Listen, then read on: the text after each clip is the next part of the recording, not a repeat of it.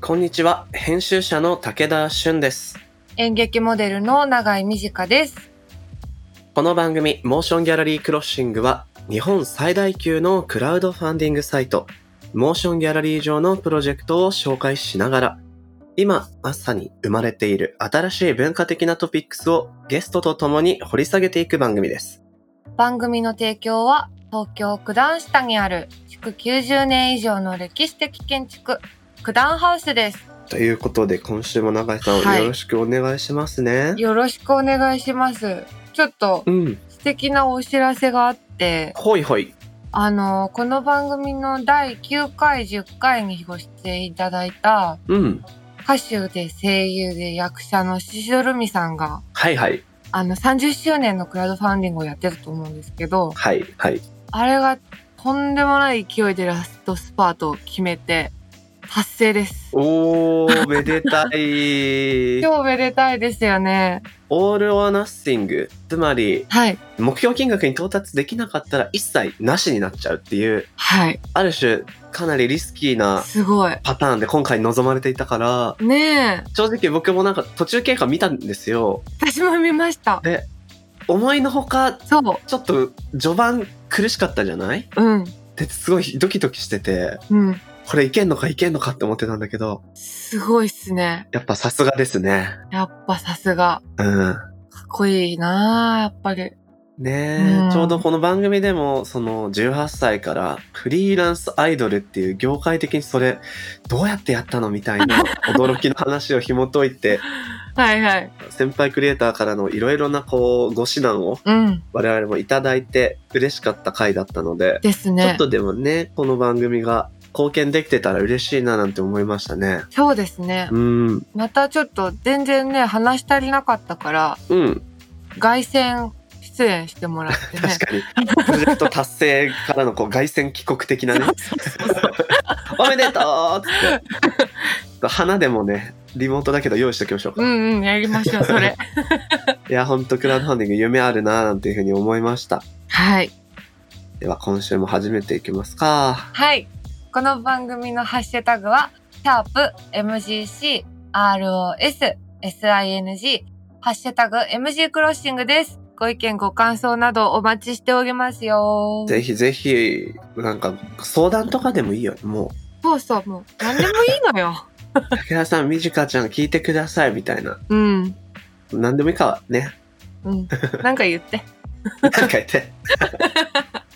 では、始めていきましょう。武田俊と、長井美かがお送りする、モーションギャラリークロッシング。今回はゲストに作家で社会学者の鈴木すずみさんをお招きします。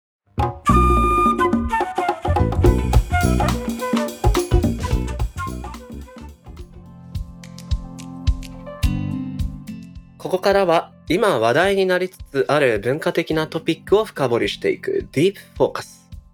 さて、今回お呼びしたゲスト、早速ご紹介したいと思います。作家で社会学者の鈴木すずみさんです。よろしくお願いします。お願いしますよろしくお願いします。はじめまして。はじめまして。今日はちょっとね、初めましてでリモートになっちゃうっていうのがこの番組のちょっとなかなか今、うん。時期的に難しいところで本来はね、あの、お会いしてぜひお話したかったんですけど、いえ、こんなはい。形ですが、よろしくお願いします。よろしくお願いします。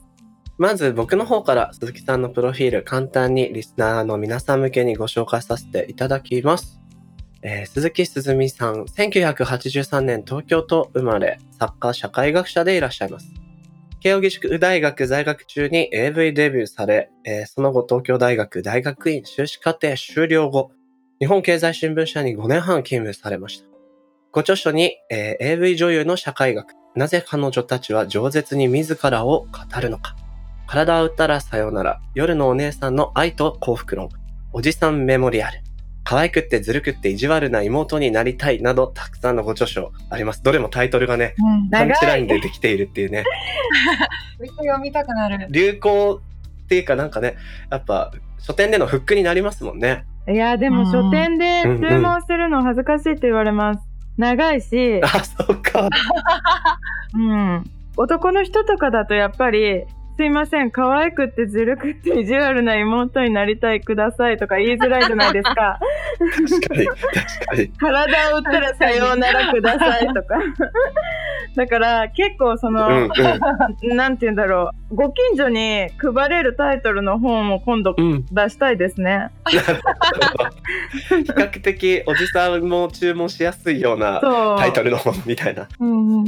で今日はいろんなお話聞いていきたいなと思うんですけれども、はい。永井さんにバトンタッチしようかな。はい。うん。前回と前々回うん。のゲストがですね、現代版東京ラブストーリーのプロデューサーを務められた、フジテレビの清水和之さんだったんですけれども、うん。清水さんに伺ったお話と共通するテーマとして、うん。東京ラブストーリーから見るバブル世代とミレニアル世代の価値観の違いについてを、鈴木さんともお話ししていけたらなっていうふううにん。思ってるんですけど、うん。はい。鈴木さんは原作と91年版のドラマの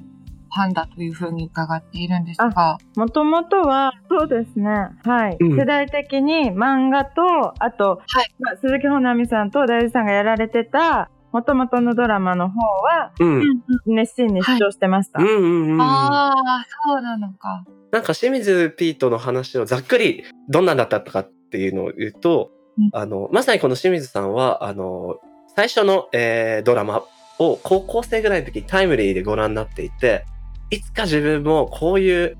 こう、ど真ん中のラブストーリーをドラマで作ってみたいっていうことからテレビマンになられて、いろいろな制作現場を回ったりとか、最初は営業だったらしいんですけど、なんと、そのキャリアを積んでいくうちに自分で企画をしてリメイク版を作ることができたっていう、あれこれもうお話になってるのではっていうようなね、ねえ 本すご当くですこう パーね。ソナルなところをお話ししてくださって、うんまあでも最近海外の映画とかでも、例えばブレードランナーのもともとのファンの方が、うん、リメイク版というか、続編みたいのを作ったり、リメイク版を作ったり、ポセイドンとかもそうですけど、はいはい、結構そういう流れはあって、うん、東京ラブストーリーなんてまさに、あの、ある種時代を映す鏡みたいだったドラマがどういう風に生まれ変わるのかっていうのはみんな興味があると思うので、リメイクの目の付けどころとしては素晴らしいですよね。うん、本当そうですね。。うん確かに。でやっぱりこの社会、まあ、特に東京っていう街をある種メタファーのように使ってどんな風に、まあ、当時とは社会も変わってるしメディア環境も変わってる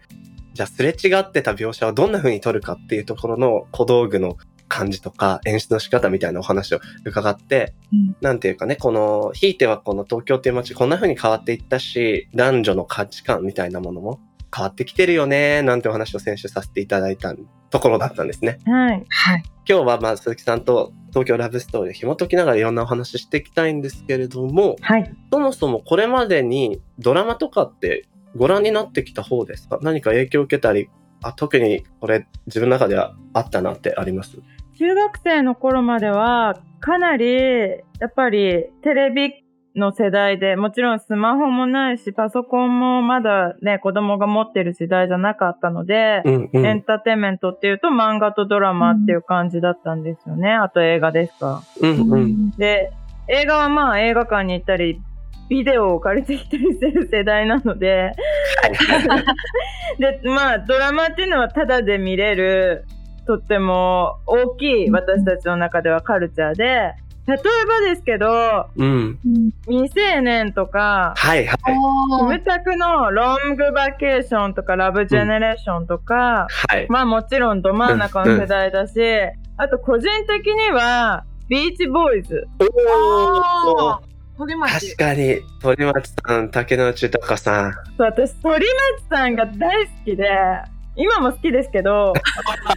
はい、もうなんか、はいあの、抱かれたい男ナンバーワンと言われてた反町さんの全盛期の、うんうんあの、はしかもビーチの話なので、半裸がいっぱい出てくるんですよ。あ。はいはいはい。そうでしたねそだっ。からもうサービスショットだら け。素晴らしいドラマでした。見どころたくさん。そう、へー私、なんかあの、稲森泉さんとか好きでしたね。うんうんうん。あなんか僕比較的世代近いのでなんとなくわかるのがやっぱりこうテレビドラマっていうのがある種こうみんなで一緒に語れる物語コンテンツーうんうんみたいな部分でそうですねあの見てましたよね。うん。うんうん。だからみんな同じものをかなりやっぱり中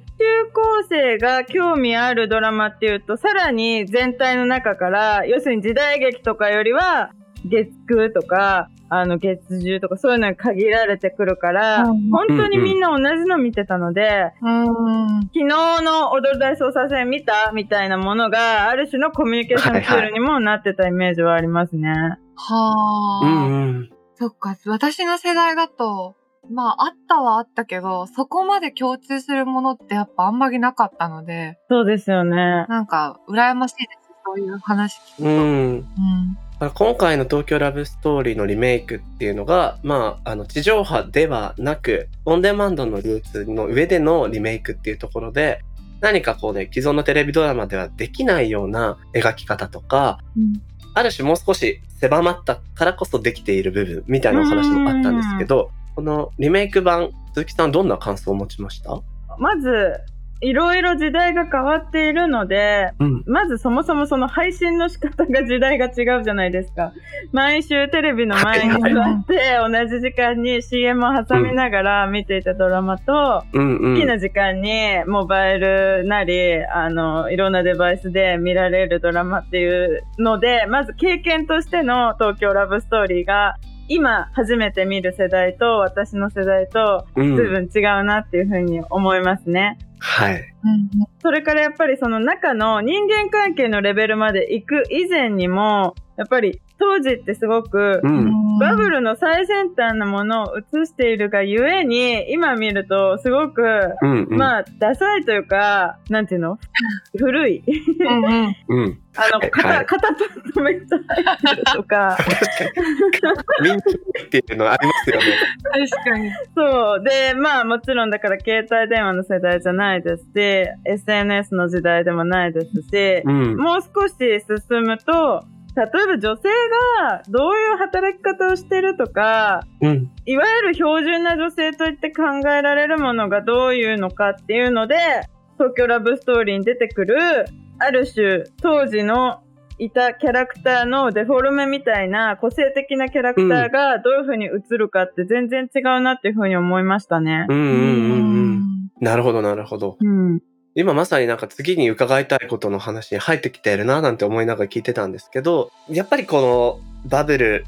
ある種こう、前のドラマ版ってバブルの終わりの時期っうん。ていうところにきらびやかな東京の、ある種こう、最後のフェーズうん。みたいなものを描いていたのかななんて思っていて、一方で今回のリメイク版ですと、また仕事の感じも違うし、女性のね、描き方も特に違いが出てたかなと。個人的に思ったのは、もともと鈴木ほなみさん演じてたリカうんの描かれ方も結構対照的だったりとうか、ん、むしろこう原作の漫画に近づいてたかななんていうふうに思ったりとかですね。ああ、なるあほど。と清水 P にもお話を聞いたのが東京のこう港区的なるものうんを描きつつもロケーションが意外と東京のイーストサイドうん。隅田川沿いの風景が出てきたりとかでそういう違いってどういう感じなんですかなってお話をしたんですけれどもうんそうですね社会学者的な視点からうん。何かこう感じたこととかってあったりしますまずやっぱり理科のキャラクターが当時としてはすごく破天荒みたいなイメージだった人が多いと思うんですよ。ズバズバ例えば性に関することも言うしだからセックスしようっていうセリフだって当時としては結構ハレーションが起きるぐらいあの刺激的なセリフみたいな風に言われてたわけでうんそれとかあとはうん。アフリカ育ちでやっぱりで東京にいるっていう田舎から出てきた感知が出会う超刺激的なものとして描かれてたわけですよね。うんうん。あんなものは要するに古き良き田舎にはなかったやっぱ東京ってすげえみたいなあそういうものの対象として理科がいたんだけどうんうん。で、うん見てるこっちからしても、あれはある種の、今から思えば最先端で、はい女は性い。が男性のために黙ることもなく、うんえー自分の人生を自分で切り開き、世間的にタブーと言われてるようなことにも切り込んでいくみたいなのって、その後すごく開拓された女性像だけど、ある種一番新しかったからすごく刺激的だったんですよね。で、今、ーうんううんうんん。読むともちろんキャラクターとしての魅力はあるんだけどまあでも東京で働くうん。ずうずうしい女たちは大体こんな感じだろうなと思ってあある種時代が理科に追いついてきたっていう感じはすごくしますね。うんおー。あなるほど。ーかやっぱそんなに革命的なキャラだったんでうん、でリカがアフリカを走り回ってたある種のこうワイルドな人だからすその裸足で歩きたいそんなヒールなんかに足詰めてたらうん。大事なものが見えないみたいなそういう本質的なところうんうん。がある人なんだけどそれってまあ今だと靴の運動とかにつながるじゃないですか、うんハイヒールを脱ぎ捨てたいっていう、はいはいはでもその靴の人たちがやる、もう20年以上前に理科がやってたなと思ってはすごく確かに時な代が理科に追いついてきたからある意味理科を個性的に描くっていうのが当時よりも今の方が難しくなってるような気がしますね。うんうんあうん。うんうんまあこういう帰国子女も増えたし、会社でバリバリ働く女性も増えたし結うん。婚にこだわらない女性も増えたしセックスについて堂々と口に出す女性も圧うん。倒的に増えたしそうなるとうんうん。理科がその他の女性から抜きんでって見えてたところってその後女性たちが獲得してってところだなっていうふうに今思い返すとそういうふうに思いました。うんうんうんうん。うんうんうん確かに、今回のリメイク版の理科も、ある種、描かれ方としては共通してるんですけど、やっぱり前作の方がよりエキセントリックうな、んうんうん破天荒な女性として描かれてたのが、今回は、あ、こういう人っているかもしれないねっていうようにも見えましたもんね。それはだからもちろんその演出とかうん作ってるキャラクターのキャストさんたちの彼のキャラクター作りもそうなんだけど時代的に理科をエキセントリックに置くよりも、うん。あのある種の東京女のうん典型の一つみたいな感じに、はいあうのんそもそも漫画を読んだりとかしたらそういう風に見えるんだと思いますね。うんううんん。なるほどなるほど。うんうんそう理科っていうのがやっぱりそのなんていうのかな東京の今の女のイメージとして流通できるみたいな話ありましたけど永井さんから見た時に、うんはい、この理科ってどんなキャラクターに感じましたうん、同世代だと思うのよねきっとねあの理科って。そうですねだからうん、今やってる現代版の東京ラブストーリーを見てもそんなにこうそれこそ等身大で演じてらっしゃるのでうんうん あんま驚きはないしなんかあいるよねうんみたいな感じなんですけど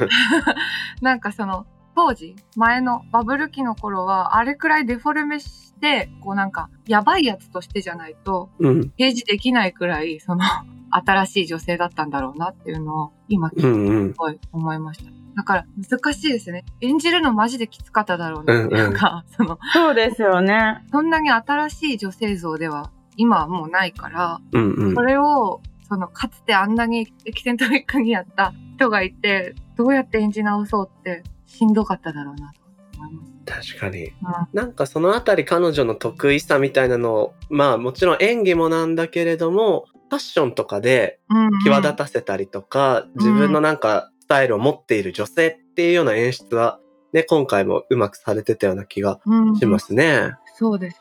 うんうんああいう人。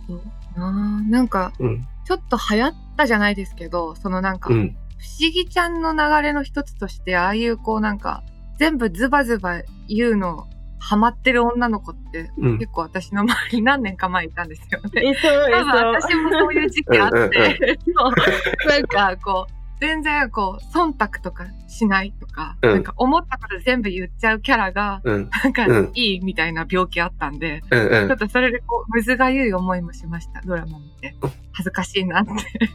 それはどういうことだろう なんか忖度してないで思ったこと言っちゃうっていう女がかっこいいよねっていう価値観そう、に逆に取り込ま取り込まれた。まれちゃってるみたいなこと。へえフ。ァッションでやってた時期が、うんうんなんか 私もあったというか、うんうんでもその、ズバズバ言うタイプだから傷つけてもいいかって言ったらそうじゃないじゃないですか。うんうんでもこう、なんかその辺履き違えて、すごいなんかやばい人間だった時期あるんで。いや、 いや、でも、その、ある種の少し前の世代で、いわゆる大和なでしこ的な意味で、はいすごはくい。いい女だって言われた、こう、三歩下がって、すごくこう、周りに気が使えて、うん。うんで、で、ちょっとしたユーモアのセンスはあるけれども、ガンガン前に出ないとか、はいはい。あの、相手の嫌がることは言わないとか、男性を立てれるとかいう、うん。その像が古くなってきたっていうのはみんな思ったんだけど、その後、どういううん新しい像が描けるのかっていうんで、みんな血迷ってる時期はいろいろありましたよありましね。たよね。いや、それこそ、そうなんつううの、ん逆に、あえてのぶりっ子みたいな人もいれば、はいはいはい。はいだかはいら、はい。昔はブリッコっていうとある種のデフォルトだからみんなに嫌われてたけどブリッコがもうダサいってなった時に、あえて超ブリッコをやるみたいな、あまあ、あの小林麻也さんとか、うんなるほどそういうスタイルっていうのはある種あったし、あ。うん。うん。逆に、なんて言うんだろう、もう、今井美樹さんみたいな、すごいナチュラルで、笑う時も、こうやってクスクスって笑うんじゃなくて、はははって笑う感じの、はいはい。まあ、天海祐希さんとか、うんうんうんそういう姉子キャラがやった時もあったし、みんないろいろ ね、トライアンドエラーで頑張ってるんだと思うんですけどうんうんいや、いろいろやりましたよね。確かにそう考えると田中みな実さんはメタじゃないポストぶりっ子みたいな、うん。ネタとしてのあえてのぶりっ子芸みたいなので、こうそう話ですよ題ね。になっていったりとうか、んうん、確かに。女性の社会に向かって自分がどのキャラを選択するかっていうのもどんどん時代と合わせて変わってるっていうわけですね。変変わってる感じがしますね。そのなんか、うんうんある種ぶりっ子っていうのも昔は本当に男にを騙すぶりっ子、うんあのいわゆる裏が見えない、うんおとなしカレンさんみたいな 榎本かな子さんがやってたドラマのキャラクターわかりまはすいはいはい。ああわかりいまうすそのこの人が来るとこうやってそうん裏ではタバコ吸ってるみたいなのがぶりっ子みたいな風に言われてたけど、今はうんうん。あの、例えば田中みな実さんとかが女性からも支持されるのって、その、うん。ぶりっ子っていうことがもうすでに男側にもバレててその上であの、ううんんうん。演じ続けるとそれはある種のストイックさみたいになって評価されるみたいな。はいはいはだい。からやっぱりさとみちゃんり確かかにちゃんの時代よりも、うんもう女の人のキャラクターとか像とかこういうタイプいるよねみたいなのがものすごい細分化してその上で進化してるから、うんうん。結構なんて言うんだろうな、はいはいあのさとみちゃんみたいな子だって今ある意味探したらなかなかいないっていうか、なんですよね。確かに。あの時代ものすごくお茶の間を結構苛立たせてたんだけど あの有森成美さん名演技でやっぱり田舎から出てきて男を翻弄する、こう天然のまあモテる守ってあげたいと思うような、うんで自分じゃ何も決めれないみたいな子っていうのはうん。うん当時進化しかけてた女も男も超イライラしまくってるみたいな。うんうんうんうん。でも、ああいう子も、だから、あある意味、あの時は、こう、地方、東京とか、おとなしいは女の子と、破天荒な女の子みたいな、いろんな対比うんうがん、綺麗に、こう、東京ラブストーリーの中で、で、三上くんとカンチも対比じゃないですか。い。うんうん。ある意味、チャラくて、器用な三上くんと、そうです ね。ぐどんで、でも優しい、あの、感じみたいな。だから、その、いろんな対比がうまく作られてたんだけど、対比できるほど、こう、どちらかを代表する地方、東京とか、あの、進んでる、遅れてるとか、そういう、はいはい。単純な、あの、対比がすごく作りにくい時代だから、もっと複雑で、対比じゃなくて、こう、うんうん。混ざってるみたいな、ミックスみたいな感じになってるから、うんうんなんか、ああいうこう、綺麗に、こっちがこれの代表みたいな、分かれてるキャラクターが、うんこう、どういう風になるのかなって興味を持って見てた人は多いと思いますね。で、現に、やっぱりこう、あの時ほど綺麗な、こっちだったらこっちだけど、こっちだったらこっちみたいな、綺麗なそうなんで対す比よねがなかったなっていう風に。まあ、それは、なんか、ある意味、時代に忠実に作ると、絶対対比みたいな風にはなんないんだろうなっていう風にうん思いました。うんうんうん。いや、おっしゃる通りで、だからその、いわゆるこう、こういうキャラクターっていうものを、と前作は明確に描き、切りやすい時代だったのが、、今作も、序盤はやっぱり忠実に言ってたと思うんですよ。三上っていうのはこういう子うん、さとみちゃんっていうのはこういう子っていうので、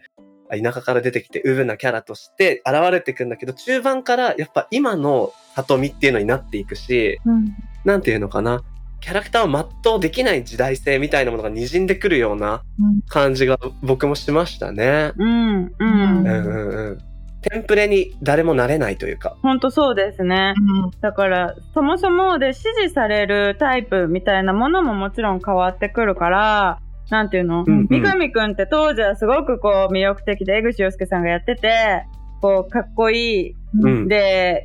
女性慣れしてて器用で金持ちで、うん頭も良くて、うでも女癖は悪いみたいなああいうキャラってある種のまあ女性の理想みたいな感じだったじゃないですか。うんうん。ではい。対してその三上くんみたいな刺激的な男性が好きだけど、でもカンチみたいな人と結婚した方が絶対幸せになるよなみたいな感じで女性がこうクロストークを東京ラブストーリーを挟んであのやっぱり三上くんが好きだけど、カンチを選ばなきゃねみたいな話によく女子同士でなってたと思うんだけど。はい。ある意味今そもそもそのチャラ男みたいな人流行らないじゃないですかうんうんうん。なんならちょっとあの失脚したりするじゃないですかチャラいがゆえにだからうん。そうだからある意味当時まあちょっとダサいけどいい人みたいな感じとイケててでも危なっかしいみたいなうん三上くんのうん。女性にとっての魅力の書き分けがすごくうまくいってたんだけど今となると三上くんみたいな人、いいってあんまりならないから完治の時代がうん。来たみたいな感じなんですよ多 分。装飾男子とかって、まああれな、完治の流れを組んでるっていうか、うん。うん。確かにな。だから、その、なかなか、こう、肉食に頑張ってなろうとしてもなれなくて女性に気使っちゃうみたいなのって、うん今からすれば、もうそれこそ、うんうね、あの、女性からすればブラボーって感じ。うんうんうんうん。だからなんか、あのー、ずいぶん三上くんと感知を取り巻く環境も変わってなっていうふうに思いました。うん面白い。今、完治と、こう、うん。対比させて、こう、成立できる男の子って、どんな男の子だと思いますまあ、感知がそもそもだからかなりある種の理想になっていくと、あれの不器用ながらにも頑張って好きな子に向かっていくみたいなうんのが、もっとモテそうになってくると、また前提から覆るじゃないですか。だから感知のキャラ設定はすごく難しかっただろうな。確かうに。んうんうん。理解以上に結構ね、感知はある意味あれはなんつうの頑張って田舎から出てきてダサいダサいとか思われないように東京に食らいついてくみたいな男の,、はいはいあの姿があったんだけど今別にそんな都会的であることよりも、うんなんか農業とかも流行ってるしでそうすると、うんうん産地のコンプレックスとかル産地マンが描きにくいんだなか な、はいはいはい。そうだよな。肯定されちゃう時代に、うんうんうんはいはいはいそうう、ん感知だからこその悩みみたいなものが、うん、みんなにとってそんなになんていうのかなストーリーとして立ち上がりにくい時代みたいなことも言えそうですね。うん。うん。うんうん確。かに。でも、あの、新しい方のドラマ見させてもらって、すごく自然に、だから、うんちょっとドジっぽいっていうか、なんつうんだろう、うん少し不器用さみたいなのをうまく演じることで、感知の、こう、うんうん。少しうまくいかない感じとか、三上くんに取られちゃいそうになる感じとかいうのが、うんうすんごくこう役者さんのこう力でうんこううんちゃんとできてたけどキャラクターとしてうんうん東京にコンプレックスを持ってあがいている田舎者で女に対してもなかなか強気にならないみたいなものうは、ん時代には歓迎されてるからね、あの存在としてのコンプレックスあんまりないと思うんですよ 今の感じには。はいはいはい確かに。うんそうですよね。うんうんだって結構な永井さんとかも感知見て別に割と魅力的だなっていう感じじゃないですか。いや、です。こいつは人気あるだろうってうんうん。 思いますよね、正直。うんうん可愛いし。当時はやっぱり、あの、うん三上くんのが魅力的なものとして、でも頑張ってる感じみたいな、うんちょっとこう、女子の中でのはいはい色気の差みたいのがあったんだけど、今回は結構、はいはい。拮抗してて、その色気が。なるほど。うんうんうん、確かに確かそうに。。別に感じてないですもんね。う。うんファッションにしような。でもそれはだからやっぱりある意味女性がうん選ばれる立場で、男性が女性をうまく転がすエスコートすると。こうとするそうするとうんやっぱり慣れてて、お金持ちでみたいなことがうんすごく評価されてたんだけど、女性としても、まあ、働いてる世代の話ではあるけれどもその後の道のりとしては妻へ母へみたいな時代なのでう。うんうんそれをスマートにエスコートしてくれる王子様の出現をある種待ってた時代でもあったかなと思うんだけど、うんううんん。というか少なくともその意識としてはなんとなくそういう感じだったかなって思うんだけど、うんうんなんか今は別にうん例えば自分が働き続ける上にどれぐらいサポートしてくれるかとかうん女性のこう仕事に対して理解がどれぐらいあるかとか家事に協力的かどうかとかうんいろんな男性を選ぶバイアスが増えたっていう感じはしますね、うんうんだからこう感知の魅力が相対的に上がって、うん三上くんみたいに。うんうん魅力的に見えていたけど実はすごい女ったらしうのんなんか、チャラい、浮気ばっかする人みたいな 人の、なんつうの、なんか、実はそこまで私たちが、こう、働きながら幸福になるために、うん。そばに置いていく上で、そんなに都合がいいわけでもないことが分かってしまった。うん。うん。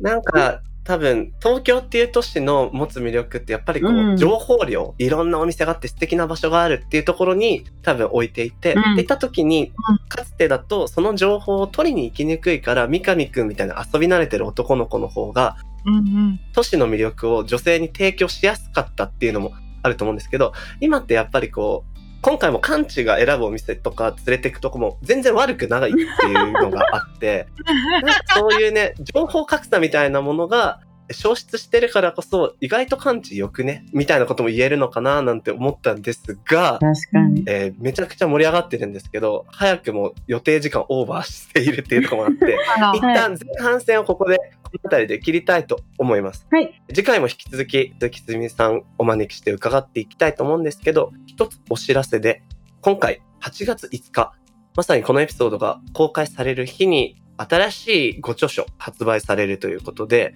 どんな内容かを簡単に紹介してもらってもいいですかはい、私の9冊目の本の非絶滅男女図鑑というのが、えー、集英社から発売になります。サブタイトルが、うん。男は本当に話を聞かないし、女も頑固に地図を読 まない。あの、まあ、言昔ってが流行まっしたね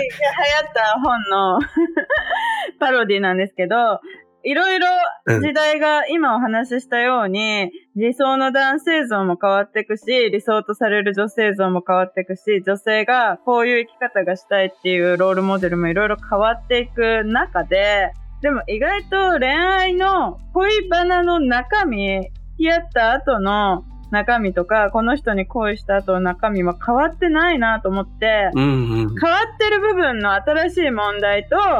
変わればいいのに全然変わらずいつまでもこんな悩みをずっと女子会で話してるの男が浮気するとか男がセックスしたら興味を失ってしまったとかなんか男が謝らないとかもうなんか50年前から聞いてるような悩みが未だに多いなと思って、そういう新旧の男のなと女の悩みを男側の話と女側の話15ずつ集めてコラムを書いたもののをおーあー集めたものになります。面白そ読みたはい、でもだかい。らそんな結構ね同じような話が多いですよ、やっぱり昔も今もだう。から素敵なんだなそのうんうん。いろいろキャラクターは変わってくし、そのキャラクターが街の中にいる雰囲気とかも、うん随分、扱いとかも変わってくんだけど、ミクロの視点になって男と女になると、本当に同じことで悩み続けてるなとか思いますね。っうんうんていう話をぐだぐだ書いてます。ぜひチェックしてみたいと思います。はい。はい。鈴木すずみさんの新刊、非絶滅男女図鑑、男は本当に話を聞かないし、女も頑固に地図は読まないは、集英社より8月5日発売です。また、鈴木さんの今後の活動は、SNS などをぜひご覧ください。というわけで、鈴木さん、前編どうもありがとうございまはしい、た。ありがとうござあいまりした。がとうございました。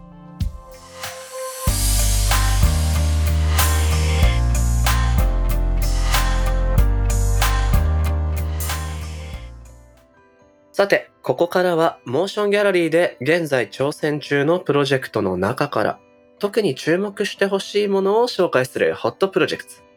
永井さん、今日はどんなものがありますかはい。今日紹介したいのは、新宿眼科画廊の演劇再開を楽しく待つためのプロジェクトうんうんです。はい。なるほど。 2004年に新宿にオープンした新宿眼科画廊ですけども、こうん。ちらは展覧会と並行して演劇公演も多数開催している場所で、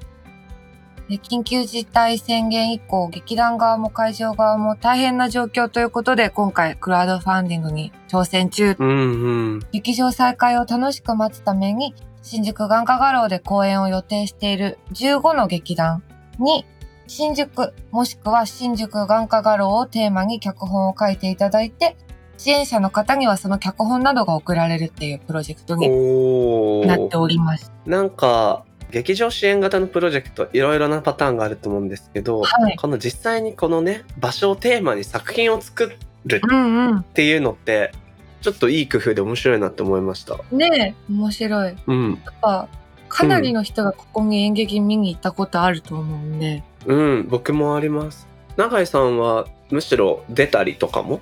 私も一度だけうんうんやらせてもらったことがあって、うん、なんかまあ、ね、大きい劇場だったり、こう、ちゃんとした劇場もいいですけど、うん、こういうところってやっぱいいですよね。この良さが。なんかわかるなんていうのかなこのライブハウスじゃないとこでライブを見るうん例えば。ば音楽の場合、はいはでい。それってこうなんていうのかなライブハウスのしっかりとした音響とか設備でうん。楽しむというのとまた違ううんうん。ダイナミックさってあるじゃないありますねフ。ロアスタジアムライブとかうんなんかそのダイナミックさを眼科画廊は感じさせてもらえる場所だなっていうのがうん。ねえ個。人的なこう楽しみ方うんうんうん。っ特徴かななんて思いましたね。ていうね、もう、お客さんと近すぎて、私、緊張して、うんなんかちょっと、こう、あの、同じ方の手と足出ちゃうみたいな感 じで、楽屋から出てった右手とあ右足出りまちすゃうみたい 近っと思って。な。やっぱ近いもんな。確かに役者の方も緊張するね。うんお客さんもやっぱ緊張しますよね。 そう。うん最前のおじさんとかもちょっと緊張してん ですよ。全員緊張しちゃう空間ね。うだからこそこうダイナミックな印象を得られるのかもしれませんね。ん。さてさて、このプロジェクト、起案者の新宿眼科画廊ディレクター、田中千恵子さんから、リスナーの皆さんへメッセージ届いているので紹介しましょう。あらゆる業種で皆さんが苦労されている中、クラウドファンディングを行うことは非常に心苦しいのですが、演劇を取り巻く状況はあまりにも厳しく、資金的にも精神的にも限界が近づいています。特に閉館や休館の選択を余儀なくされている会場が出てきていることで、大会への希望が消えていくことが辛いです。先が見えない不安な中ではありますが、いつかまたこの会場で皆さんに会いたいという願いを込めて、4月7日七夕の日からクラウドファンディングを開始しました。できるだけ前向きに今後のことを考えていくために、新宿眼科画廊の演劇再開を一緒に楽しく待ってもらうためのプロジェクトです。とのことです。うん。本当にうん。お願いしたい。そうだね。まあなんか確かに厳しいからこそやっているのでしょうが、うんまあ支援者の人たちは、はいこうぜひね、こう大会を一緒に楽しく待ってもらうためのプロジェクトとうんご本人がね、言っているので、そうですね。なんだろうな、始まるまでで大変だけど楽しみにしてるよっていう輪が広がると良さそうですね。うん。だと嬉しいです。うん。こういうところからやっぱいろんな劇団が出ていくので、うんうん。なんか、本当お金のない劇団が借りれる劇場からなくなってっちゃうと、新しいものが生まれが。ていかなくなってしまうので、どうにか。こうね、登竜門的な場所はみんなでぜひ、ねあの、そのカルチャーを愛する人で守っていければなというふうにも思います。えー、起案者の田中さんメッセージどうもありがとうございました。このプロジェクトはモーションギャラリーで8月19日まで、ぜひチェックしてみてください。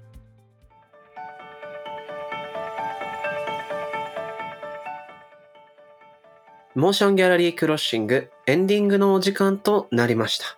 長井さん盛り上がりましたね、今回も。面白かったです。なんかこう、ん、いなんて言うんですか。いまいちこう、感知がわからないっていう気持ちが解消されました、なんか。うんうんうん。確かに、もう整列しちゃってるからの違和感だとそう、思なっ、て。感知がダサくていけてないから、三上が相対的に輝いてみたいなのことがループしてたのうんうがん多分91年の、えっと、最初のドラマで、だけどこの三上的な魅力が消失したことによって感知でよくねみたいな。あれはね、結構面白い面白鈴木かった。さんの論だったなうん。でもどうなんですか男性としては、うん。でもやっぱり、三上みたいなやつに憧れんな、みたいな気持ちって。ありますよ。そうだよな。あとは感知に苛立つ時もある。うーん、そそっかこそっか。決めろよみたい な。なんでそこはいはいはい宇宙人なってんのみたいなのはあるかうな。んなるほどな。ただ実際僕は意外と宇宙人する時もあるかなとか思いながら結局感知か自分はっていうループに入れますね。うん、いや、モテますから、今、感じは。確かに感知の時代が来たって言ってましたもんね。 そう そう。いや、だからそういうふうにね、キャラクターごとに世の中を見取り図みたいにうん。して語れるのがこのドラマの面白いポイントだななんていうふうにもね、思いましたね。ですねう。ん。なので、皆さん、どっち派かっていうのも、あの、そうねつぶやいてもらいたいなと思います。 うん。この番組のハッシュタグは、シャープ MGC、ROS、SING、ハッシュタグ MG クロッシングです。ご意見、ご感想や好きなタイプをお待ちしておま待す。ちしてます。さて、ここで九段ハウスからのお知らせです。今回はお茶がテーマのイベントのようですよ。ほう。お茶のことは知らないけれど、今更聞けない。ビジネスにも使えるたしなみとして日本文化を学びたい。特別な空間で心を落ち着ける時間を持ちたい。そはいんな皆様のご要望にお答えいただけるお茶の講座、え今更聞けないお茶のおのお話をはあ。 8月18日水曜日に開催するとのことです。はいこれお茶ね。お茶。なんか個人的には、あの、コーヒー好きだからコーヒー飲んでるんですけど、日に何杯も飲んでるとちょっとカフェインバグを起こすから、起きますね。そう重いしね。だかうら、ん。そういう時に日本茶飲みたいんだけど、どういう風に選んだらいいかなとか、個人的に考えたりする。確かにな、うんお茶って、なんか茶道部に入る憧れとかあ ったけど、結局入らずに生きてきたんで、ちょっとち気ょっとにな触るれてみたいですよね。うんうん。そんなこのイベント。トですが、初めての方でもお気軽にご参加いただけます。おう詳細は、クランハウスのホームページなどご覧ください。とのことです。さて、次回はですね、引き続きゲストに、作家で社会学者の鈴木すずみさんをお迎えして、まだまだお話を伺っていきたいと思います。後半もめちゃくちゃ盛り上がると思うんで、皆さん楽しみにしててください。はい。では、モーションギャラリー、そしてクランハウスの提供でお届けしてきたモーションギャラリークロッシング。お相手は武田俊と、長い短でした。また次回お会いしましょう。バイババーイバーイ。